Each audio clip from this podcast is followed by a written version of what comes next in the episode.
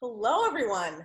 Uh, welcome to Skype a Scientist Live. Today, uh, on this uh, beautiful rainy Sunday morning in Philadelphia, we are learning all about Roman toilets. So we are, uh, this whole week, going to be talking about archaeology. Uh, we've got five archaeology presentations over the next five days. So I hope you are ready to learn about some super old stuff, something that I know almost nothing about.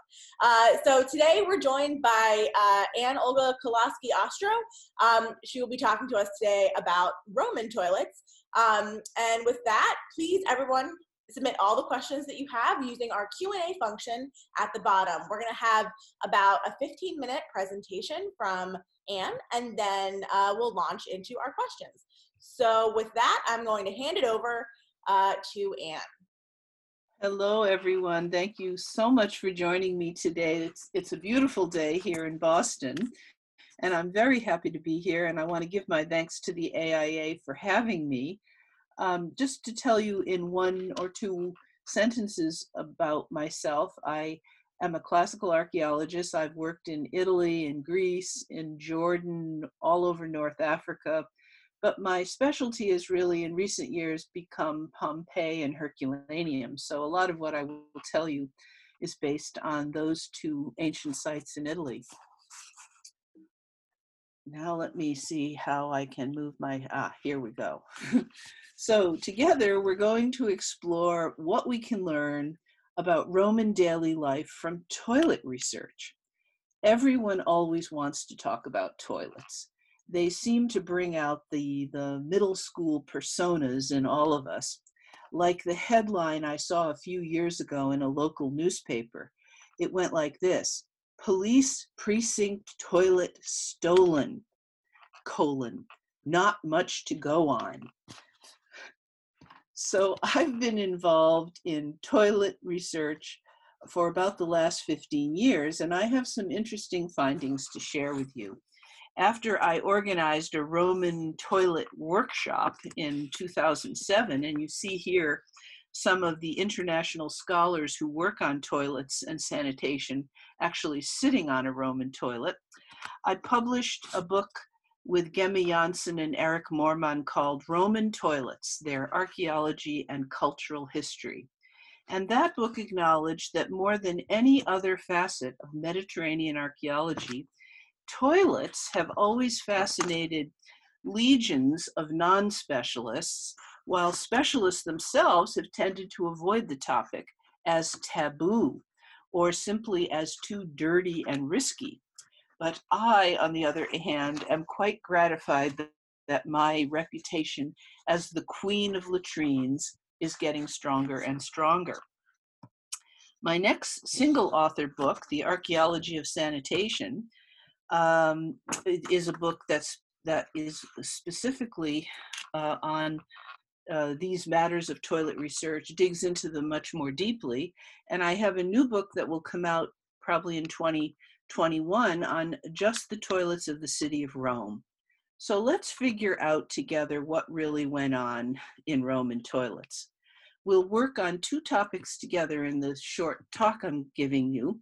Topic one will be Roman urban sanitation itself, that is, did the Romans even have such a concept? And topic two will be toilet facts. What specifics can we say about Roman toilets and what kind of evidence exists, where is that evidence, and what does it tell us? So, topic number one sanitation. Piercing noises, rotting food, precariously loaded wagons, uncivil crowds, uncomfortable heat, sweat, mud, dust, dirt.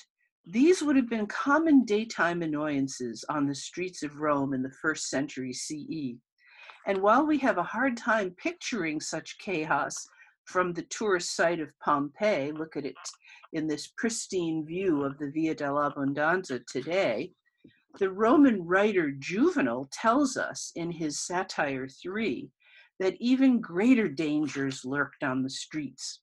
Besides drunks and muggers, the common encounters, a Roman night walker would also have to avoid broken jars hurled down from open windows of the tenement buildings, or worse, the unsavory contents of chamber pots, a big splash of urine and excrement on that white toga, not the perfect end to an evening out. The fact is that Juvenal gives us a pretty unpleasant image of the sanitation, sanitary and security conditions of ancient Rome. So here you see me several years ago mucking about in the great sewer of Rome, and I always advertise my university Brandeis wherever I go. Uh, this is called the Cloaca Maxima, and I'm down there trying to figure out how accurate Juvenal's literary description really is. Was Juvenal serious or was he merely trying to be funny? Getting to the truth about sanitary practices is not so easy, but archaeological evidence combined with literature can be informative and eye opening. But the study of toilets and human excretory habits has had several barriers to overcome, and one of them is the taboo of the subject itself. Well, uh, partly because it's such an unmentionable subject. The author of one recent study on latrines, who wanted to demonstrate the communal nature of Roman toilets, felt he had to blindfold his actor colleagues when he published this photo of the latrine in the Cyclops baths in Dougga, Tunisia. He didn't want anyone to be embarrassed. When taboos are put aside, however, it becomes apparent that Roman sanitary practice involves many barely known Roman habits and traditions. We can learn not only what toilets look like and how they functioned, but what Roman attitudes were towards excrement, hygiene, the level of privacy various facilities had, and about the Romans' own taboos. We must constantly be aware, however, from our be uh, be aware of our own biased views on these matters because no one is free from his or her own cultural values regarding sanitation. Here you see the Forum latrine of Pompeii. The seats are were right along these, these struts, but of course they were in wood and they've all disappeared. This latrine was unfinished at the time that Mount Vesuvius erupted in 79 CE. The first archaeologists in the 18th and 19th centuries who came across such toilets seemed to have an immediate ambivalence towards them. On the one hand, they looked so similar to their own, they didn't even seem worth mentioning. Certainly, they were not expressions of high cultural achievements of Roman society. On the other hand, as early as the 18th century, a few scholars did recognize the existence of toilets, and here you see two large toilets, one over here and one over here, in the Macellum, the marketplace of, of Pozzuoli, ancient Puteoli, and uh, slowly gave them a small place in the scholarly literature. But several excavators at the time remained blinded by Victorian taboos and called these large toilets in the Macellum medicinal steam baths, while other toilets were labeled prison installations or even hydraulic lifts. No one wanted to admit that they were actual toilets. In the early 20th century, attitudes gradually were changing, and not surprisingly, a doctor, a Danish physician called Holger Mygind, was among the first to point out the importance of toilet research. This is a picture of a single seat toilet in the house of, of Octavius Quartio at Pompeii. Mygind's articles were devoted completely to water supply and sanitation in the town of Pompeii. And for the first time, he made analyses of the total ensemble of toilets, drains, and sewers and pipes, which you see here under the sidewalk of a house outside of a Pompeian uh, house. During the large scale excavations of the fascist era in Italy, dozens of toilets came to light, like this grand forum latrine in Ostia, excavated by Guido Calza, and it served as a fascist demonstration in the late 1930s of how a Roman toilet functioned and was supposed to prove to Italians that they had descended from an impressively civilized ancient people. Many years later, where there was a huge dearth of toilet research, Alex Scobie, an ancient historian and classicist from New Zealand, wrote his seminal article in 1986 called Slums, Sanitation, and Mortality in the Roman World, in which he listed the sad realities that trapped hundreds of thousands of impoverished Romans in urban squalor. Since archaeologists had rarely concerned themselves either with latrines or with sewers, and here again is the interior of the great uh, Cloaca Maxima in Rome, despite the impressive remains of these structures in many places, overviews of Roman daily life remain deficient on sanitary matters. Scobie concluded, not surprisingly, from the little evidence that he had available to him in the 1980s, that the inhabitants of Rome lived in an extremely unsanitary environment and experienced short, often violent lives.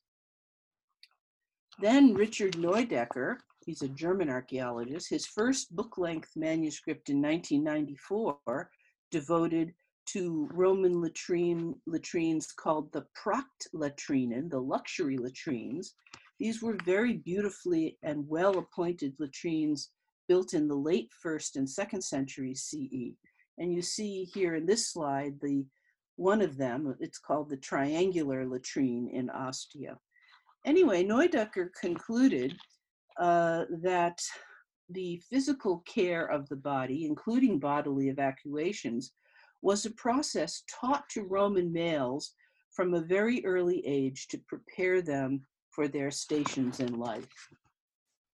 So now let's move to topic two. Well, actually, I'll keep that slide on for a bit more. Topic two, toilet facts.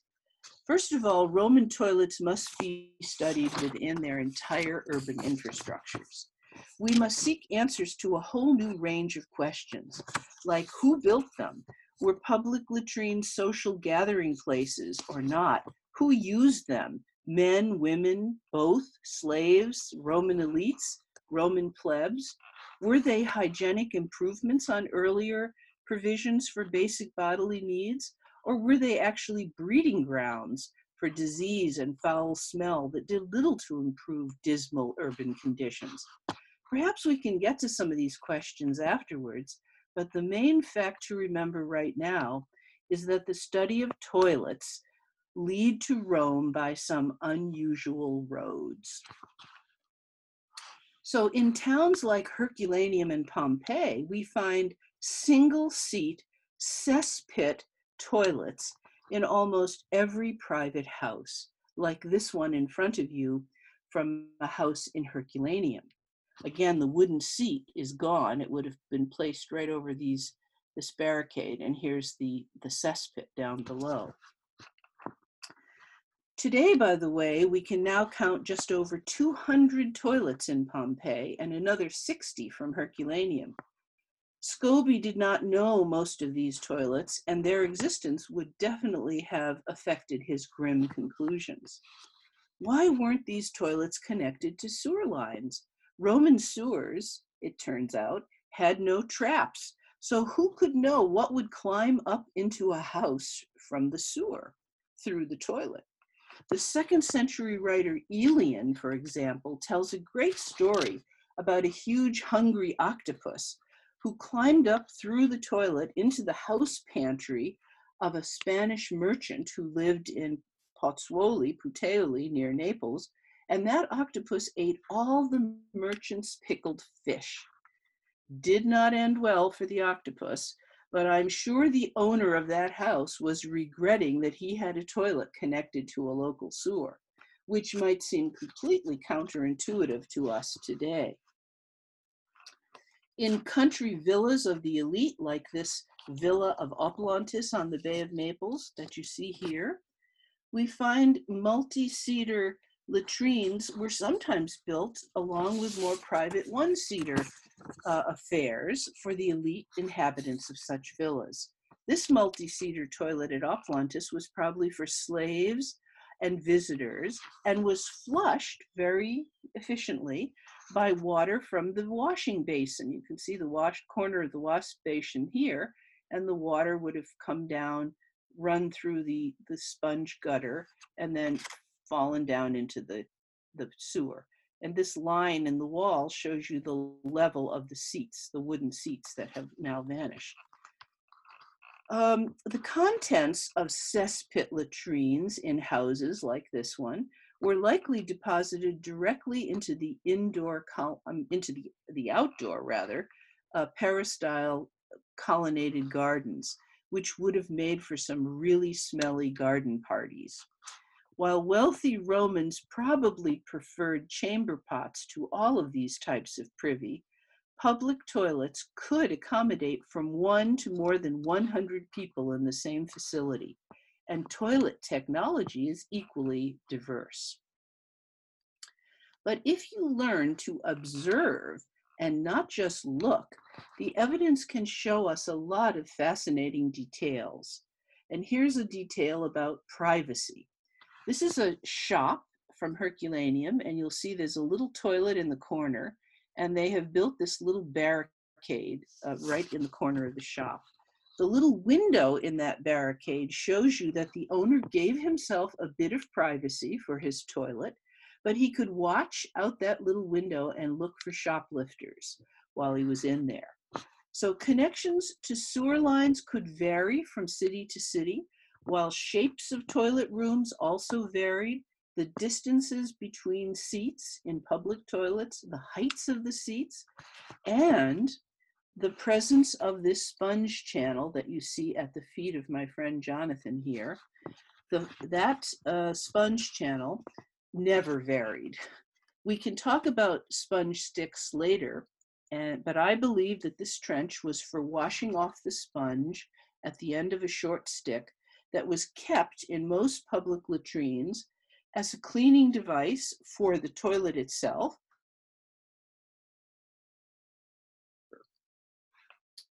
This feature was probably an improvement uh, in better equipped toilets built in the second and first century CE because it's a later addition to toilet technology. Certainly use of public toilets contributed to cleaning up filth from the streets of Roman cities but it must have taken decades to change old customs and to convince people actually to use public toilets instead of side alleys or gutters. You see here an inscription from a tavern in Pompeii. The inscription is right over here. It says Kakator Kawe Malu. That is crapper, Kakator, Kawe Malu. Beware of doing a bad thing, maybe presumably crapping in public. The goddess Fortuna, and here she is in all her, her crimson glory, is watching over this man who's squatting here uh, doing his duty. So, to wrap up, a Roman public toilet can display sophisticated manipulation of water, expensive building materials, artistic embellishments, and considerable planning strategies for some light, some privacy, and some air circulation. At the same time, in over 400 years, little changed in their overall design, and most particulars remained absolutely standard. The remains themselves can tell us a great deal if we look closely. I hope I've shown you that, you, that to enter the field of Roman sanitation, we must be ready to give up our 21st century attitudes and not read the evidence through the lens of our own prejudices. What is dirty to us may have been clean and healthy to the Romans. We, where we practice religion is not necessarily where the Romans did, as Fortuna can follow you right into the toilet. We must be ready to accept the unexpected at every turn. I thank you and I welcome your questions that was super interesting. Thank you so much. Um, I think we should remove the the screen share so that Erin gets bigger for the for the question. Perfect. Thank you. Oh man. Okay, we already have plenty of questions coming in. So so my first question is so you've got these kind of two options of toilet, right? You've got the one where pretty much just your excrement goes down and stays there, and then you have one where it goes down into the sewer. Is that correct? Uh, yes, there are multi-seat toilets though that are also just cesspits, like Okay. the one in the in the private villas. They didn't go into any sewer. They're just a, a lot of excrement is falling into a cesspit, and that excrement is being dug is dug out, you know, every so often and Okay. used as fertilizer. That was going to be my question. What the heck happens to it? Okay, it gets dug out. That's I'm glad that is not my job. Yikes. Uh, okay, so our first question comes from uh, David, age 11. How exactly were Roman toilets built? David, I saw your question up there just before I got into my talk. You know, they were built the way everything else in ancient Rome was built with with bricks and mortar and stones and concrete and uh, somebody picked a place for it, sited the, the spot for it, whether it was inside of a building or, or something disconnected from a building, and then dug a hole if it's a cesspit, a deep, deep hole, and lined it with stones and then built a little wooden seat for it because most of these house toilets had wooden seats presumably. That's why we don't have those seats anymore. That's why toilets are hard to recognize.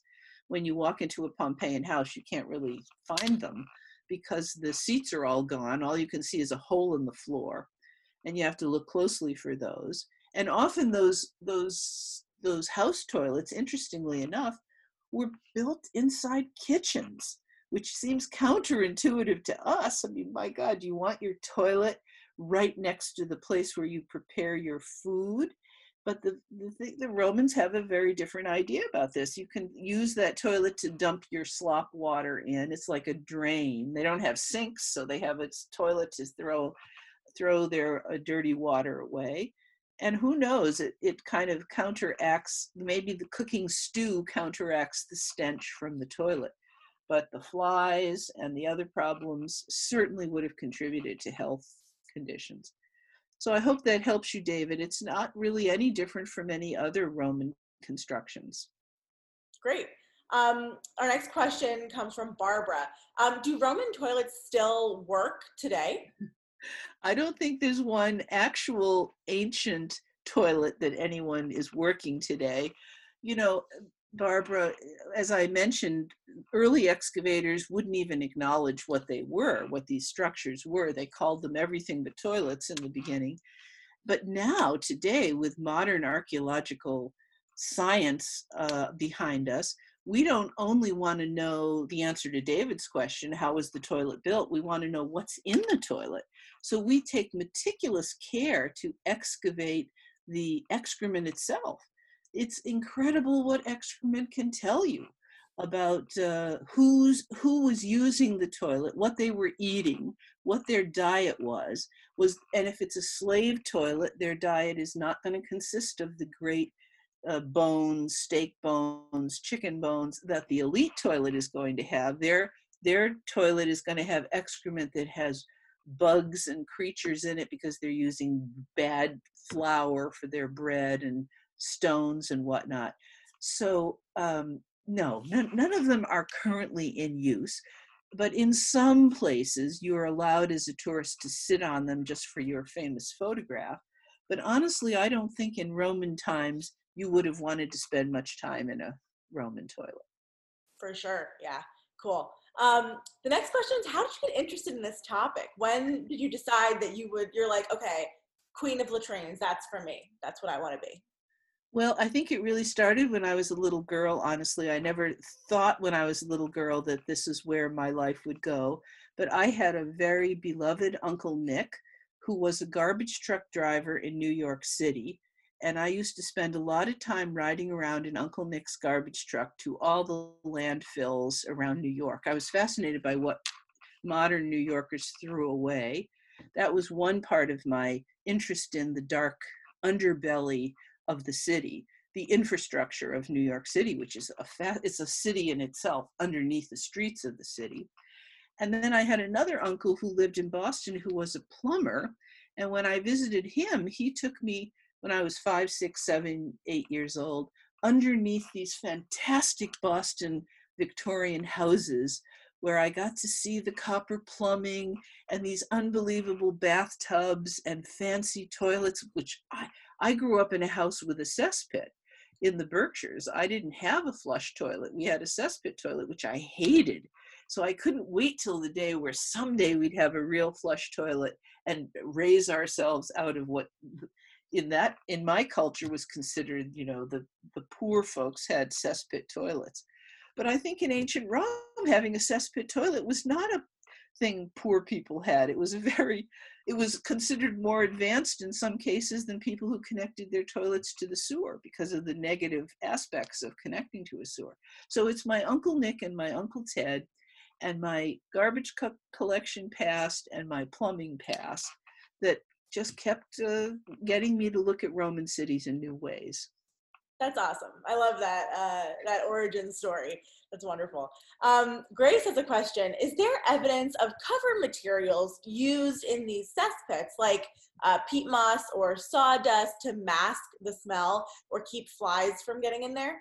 Yeah, ash is another thing. There's a, there's not a lot of examples of this because unfortunately, for so many really centuries, uh, toilets weren't considered serious parts of an archaeological dig. No, because nobody wants to talk about them or dig in them. Although I have to tell you that 2,500 year old excrement does not stink and is not obnoxious to handle. So don't be thinking of it as the worst, uh, the worst field of archaeology. But yes, there is some evidence, especially in places like England along Hadrian's Wall, where the the uh, the the environment is moist enough to have preserved some of those covering materials. You might throw a, a, a handful of sulfur on top of a layer of excrement or or ash from the wood fire. I'm sure maybe that's another reason toilets are in the kitchen. You could take the wood the wood ash and just dump it into the toilet and keep it relatively stench free and um, a less less wet and yucky. So that's a good question. That is a great question. Yeah, thank you for asking that, Grace. Um, next question is um, Can you tell us a little bit more about the cloaca in Rome? Was it connected through the entire city? Like, where exactly did it go? Yeah, well, it, you know, it it is. I didn't mention this to you. The cloaca goes back really to the Etruscans. It's a it's at like 500 C BCE that it was first constructed. But what you all need to understand is the Cloaca Maxima was not constructed in order to take sewage from people's houses. What it was constructed for, it runs underneath the Roman Forum and it has various branches, later branches to it. It's not, it certainly doesn't cover the entire city of Rome today. It's a small area of Rome from the Tiber to the extent of, the, of Rome's original seven hills. So it's within the Aurelian wall, Aurelian's wall for sure. Anyway, 500 BCE, and it was really built just to remove standing water from streets. It was a way, when heavy rains come in the wintertime, it was a way to have drains that took that water away from the city streets and out into the Tiber. And, you know, whether the Romans were terribly savvy about oh yeah standing water is bad and it's potential plague uh, territory. They didn't have germ disease they didn't understand those things right. but they could certainly see that stagnant water standing in the street was not a pleasant thing and uh, i think the etruscans were aware of that in urban design from as early as 500 bce sounds good um, our next question comes from Logan, age six. When did modern plumbing, as we see it today, start showing up in history? Oh, that's a good question, Logan. I mean, I think it's a slowly developing thing over all of those centuries. I mean, it's not really until the 19th century century, probably, when germ theory develops, that people directly connect human excrement with the possibility of spreading plagues and disease, and how important it is to rid excrement from human habitation, let's say. And whether or not our choice to dump it into water systems was a wise one or not is still an open question because uh, it, it, there's a lot of problems with how much water we use to get rid of our excrement, as opposed to the Romans who collected it in their cesspits and used it way out in the agricultural world. So I guess my answer would be, you know, in, when, in terms of modern sanitary infrastructure, you'd have to really think about the the 19th century.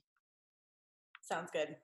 Um, let's see. So in the communal stalls, were there, or in the communal toilets, were there stalls separating each seat like we have today, or was it just a communal experience? It was a communal experience. There are no separations, and but here's a couple of things. People ask me, so did men and women sit next to each other?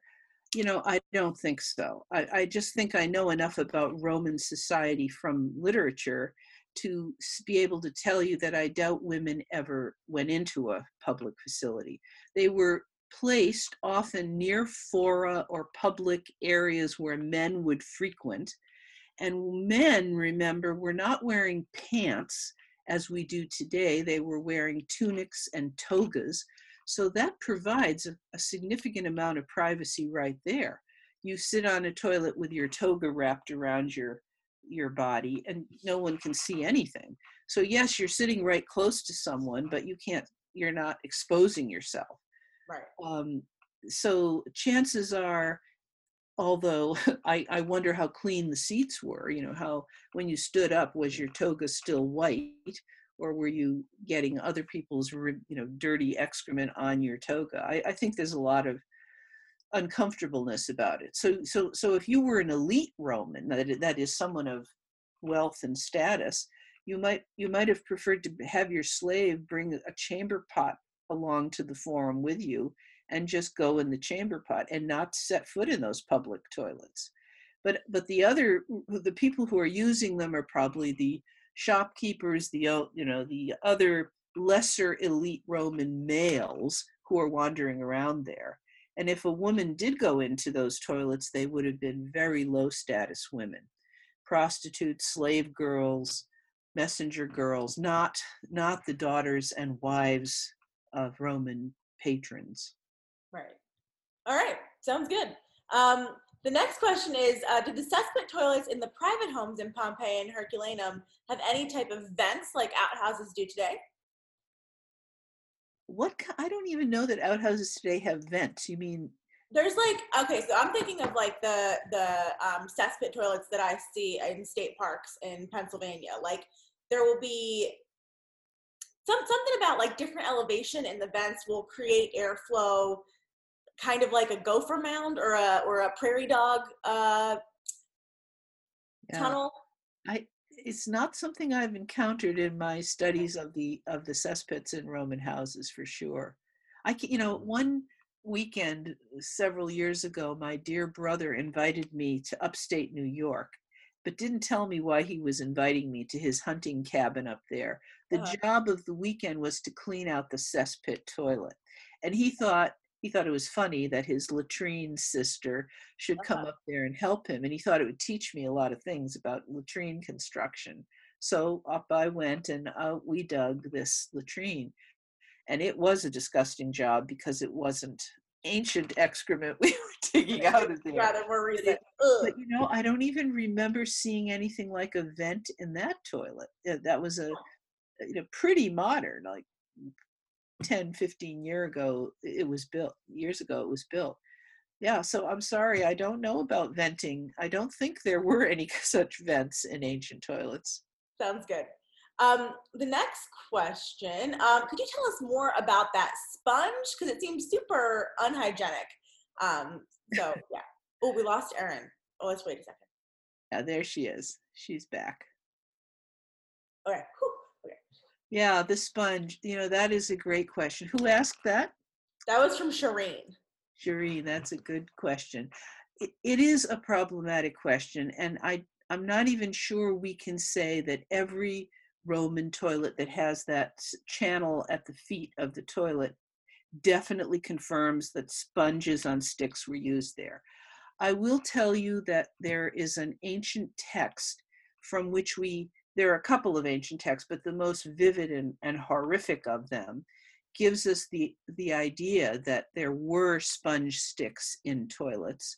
And this is a text by the Roman writer Seneca, who's a writer of the first century uh, CE.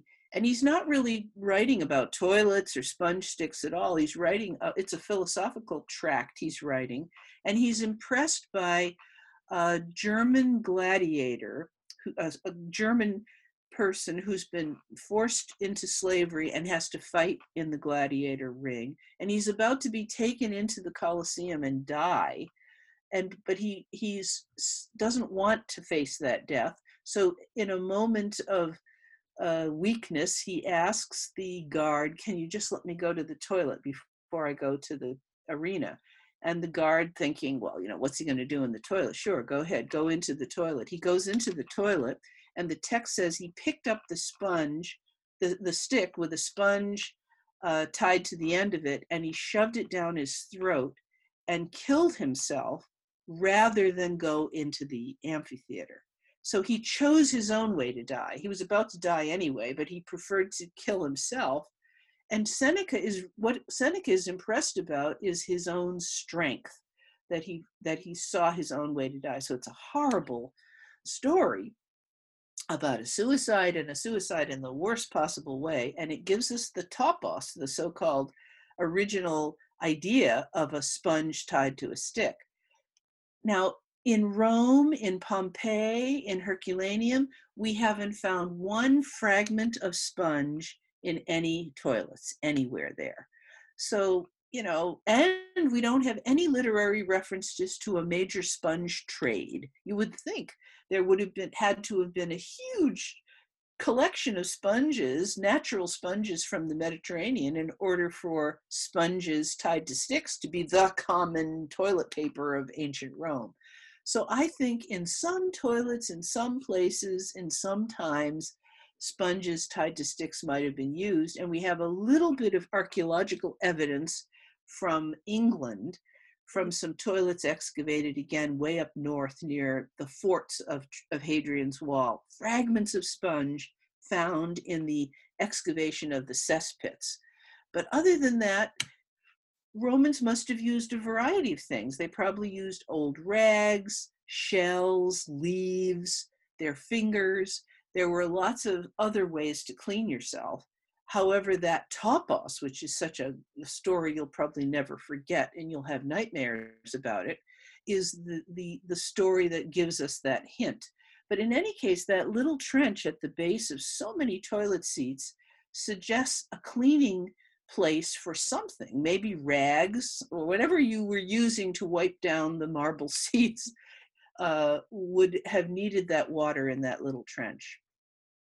Sounds good. Um, the next question from Claire is a great one. You mentioned that males were taught at a young age about how they should be going to the bathroom. How is this known, and why doesn't that apply to women? Is it because women weren't written about, or because they didn't get taught?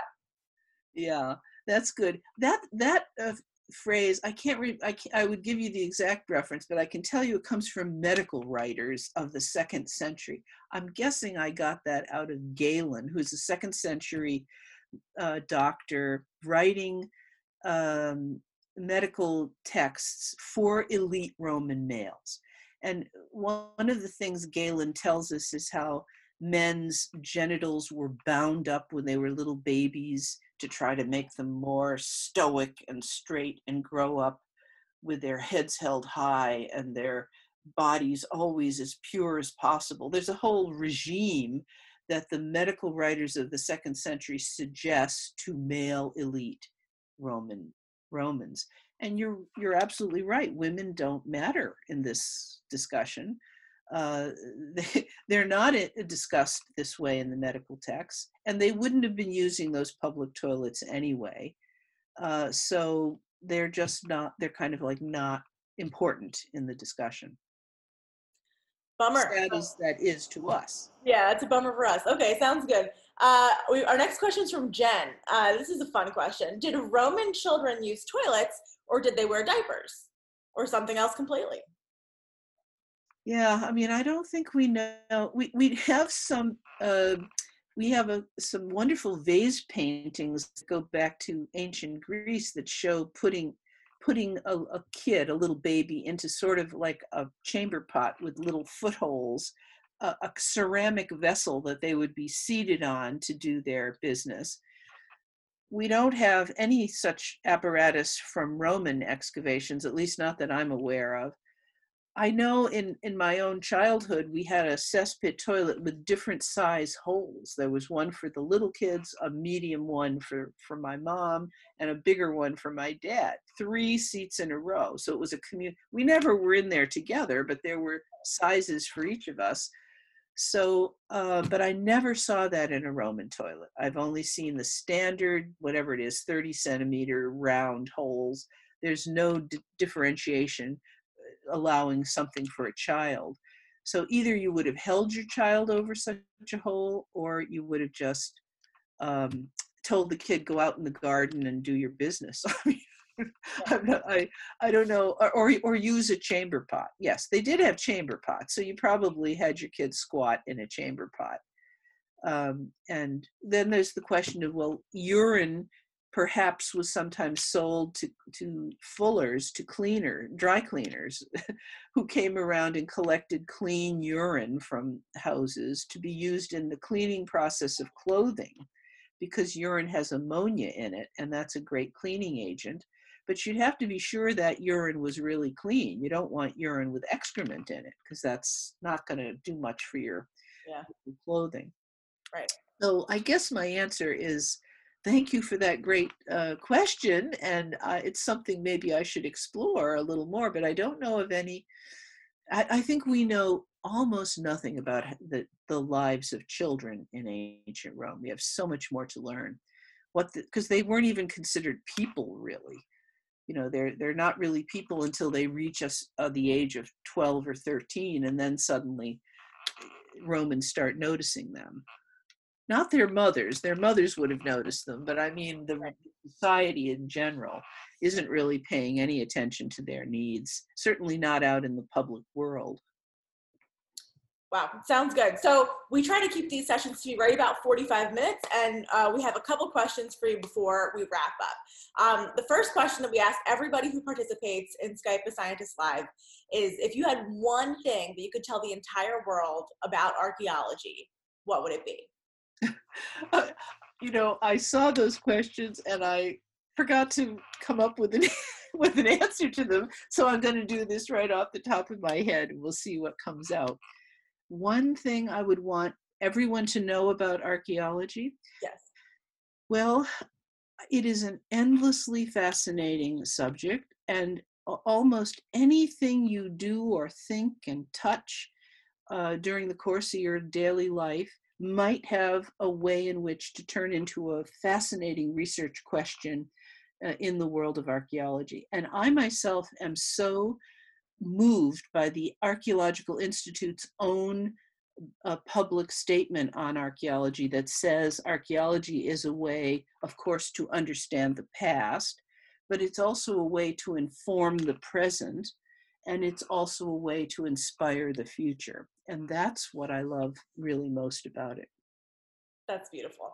Um, the next question is if you had, again, the attention of the entire world and you can tell them one thing about anything, it can be as serious, big picture, or silly and insignificant as you'd like.